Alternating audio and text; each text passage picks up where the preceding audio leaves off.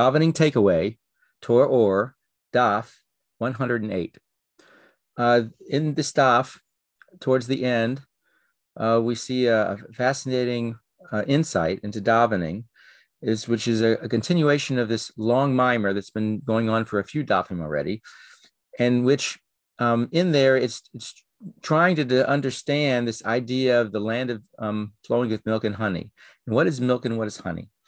Um, won't go into all the details. There are many pages already and um, talking about that. But in the process of discussing this, it talks about the idea that uh, in, in this case of a person, um, in a small sense, in the case of, of higher worlds, the same idea that first there has to be an introduction to the establishment of midos. But then once that happens, there needs to be a transformation of those midos, an idea of maturity and, and creating and reforming the midos to be proper.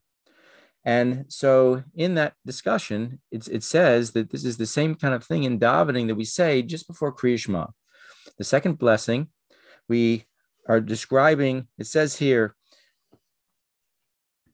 uh, Avinu Avarachman, Hamarachem Rachem Na Alenu, that our Father, the Father of, of, of mercy, of compassion, the one who brings this mercy of compassion, please um, be compassionate on us.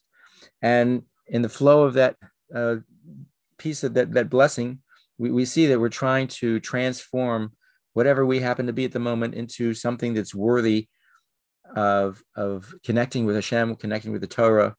And that is a preparation for Shema. We see also a very similar thing expressed right after the Akedas Yitzchak, uh, this very beginning of, of the, the morning blessings.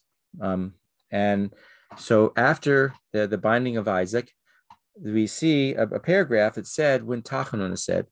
And in there, at the very beginning, it says here, um, Kain yichbashu rachamecha es kascha me'alenu, v'yagaylu rachamecha al mirasecha. And also, so may your compassion suppress your wrath against us, and may your mercy prevail over your attribute of stern judgment or justice. The idea again same idea that if there's an issue that we are trying to improve but we we're in a state where it might be that we're doing something that's not completely correct or completely proper. And we're asking Hashem to use this same idea of rachamim, this idea of, of mercy or compassion, which has the ability, that mida has the ability of transformation. And so with that, uh, we are asking that that it's utilized, Hashem utilizes it to to uh, I'll, I'll suppress any kind of bad feelings against us for whatever it is that we are holding by, and let that even transform Hashem and Hashem's uh, um, Hashem's attitude, as as it were, I guess, towards us. And so we're this idea of of rachamim of mercy being utilized to be able to transform uh, maybe more raw type of midos or even whatever level we're holding at, and allow it to improve and allow it to become greater.